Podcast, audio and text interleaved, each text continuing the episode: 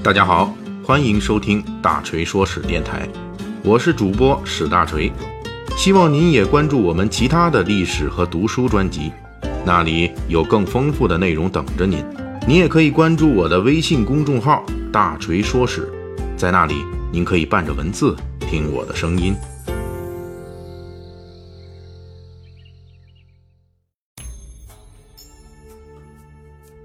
今天是三月二十五日。二十年前的这一天，北京发生了一桩震惊全国的盗窃文物大案。本期大锤在二十年后的今天，就给大家讲讲这一桩当年轰动海内外的文物盗窃案的来龙去脉。时针拨回到一九九八年三月二十五日清晨，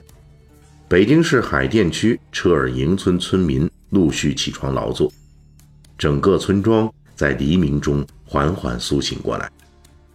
准备迎接新的访客。就在三天之前，北京电视台播出了这座村子的一项珍贵文物的专题片，一连几天来村里看热闹的人都是络绎不绝。这个地方在两年前刚刚被划入凤凰岭自然风景区，之所以被划入。就是因为村北有一座存放北魏年间石刻佛像的亭子，亭子是后来的人修的，但是那尊石佛确实是货真价实的北魏太和年间的作品，是北京地区最古老的佛像。同时，这一尊高两米多、宽一米多的佛像重达一吨半，是一整块巨石雕刻而成，它也是北京地区最大的佛像。在一九九八年，这尊佛像是北京市级文物保护单位，这可是车尔营村的宝贝。而在一九九八年三月二十五日的清晨，守护他的村民们走到石亭旁边，才发现石亭外的门锁被撬，大门敞开，亭子里面只剩下佛像的莲花石座，重达一吨半的石雕佛像已经消失得无影无踪。警方闻讯赶来，现场到处都是佛像的石质碎片，还有一条独轮车车辙。独轮车车辙一直通到村东北石亭子北侧的山坡上，而那里的植被有被车辆停留碾压过的痕迹。结合现场发现的几根抛弃的撬棍，警方推断，一群文物盗贼在深夜里破坏门锁并撬开佛像，使用独轮车接驳。然后运到一辆运输车辆上，最后逃离。警方根据现场的碎石判断，佛像在被盗过程中很可能发生了很大的磕碰撞击，这一点也得到了周围村民的证实。大家回忆，二十五日凌晨的夜里一点多钟的时候，附近村民还真的听到过一声闷响，但此后却没有别的动静。一件一千五百年历史的一吨半重的佛像，就这么容易被盗贼偷走了。北京警方当即成立专案组，展开调查和走访。经现场调查和当地群众反映，在文物盗窃案发生之前的三月二十四日深夜，曾有一辆双排座客货两用车行驶到村子附近，车上的司机向路过的当地人打听过车尔营村北面的道路。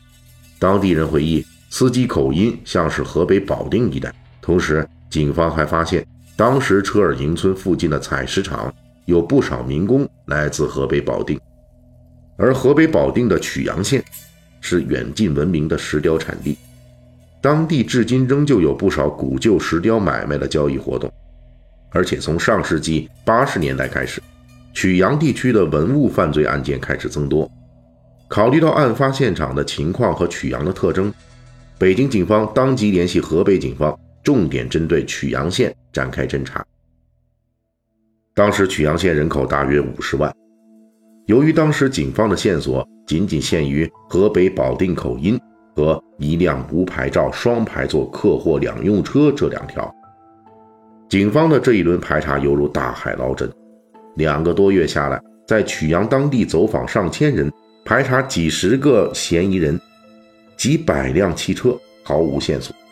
而且因为排查规模较大，声势惊人，当地人都知道从北京来了警察抓文物盗贼的消息，是不是弄错了方向？会不会打草惊蛇？这一轮大张旗鼓的调查没有进展，侦查人员扮作古玩收购商，又扎进了曲阳当地的文物交易市场。这一次有收获了，曲阳当地阳平镇南固张村有人询价，说手里有一件东西要出售。警方结合当地其他文物的案件，把目光盯在了南固张村陈梦兴、王立强两人身上。一九九八年九月二十八日凌晨，公安干警兵分两路，分别在陈家和王家，把躲在大衣柜和床底下的二人抓获了。根据村民提供的线索，陈梦兴和同村的刘学儒等人曾经往刘家抬过碎石块。警方最终在刘学儒家南墙的狗窝下面，挖掘出了失踪的北魏佛像。在失踪半年之后，这尊北魏太和造像终于要回家了。根据警方调查的结果，整个案件实际是这样的：三月二十二日晚，北京电视台播出了这尊珍贵的北魏佛像的电视片，而当时正在车尔营村附近采石场打工的。河北保定曲阳县民刘清民也看到了这个电视片，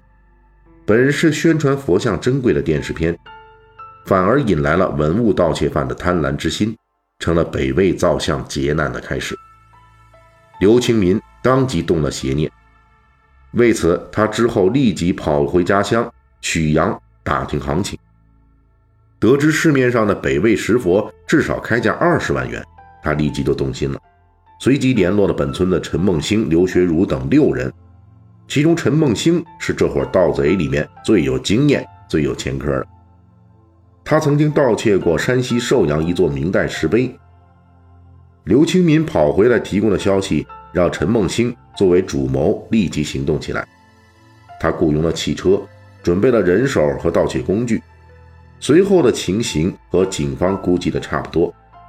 在三月二十五日盗窃佛像的过程中，佛像被陈梦兴等人用撬棍撬动之后，突然倾倒。前去盗窃的陈梦兴、刘学儒等七人也拖不住一吨半的石佛倒下，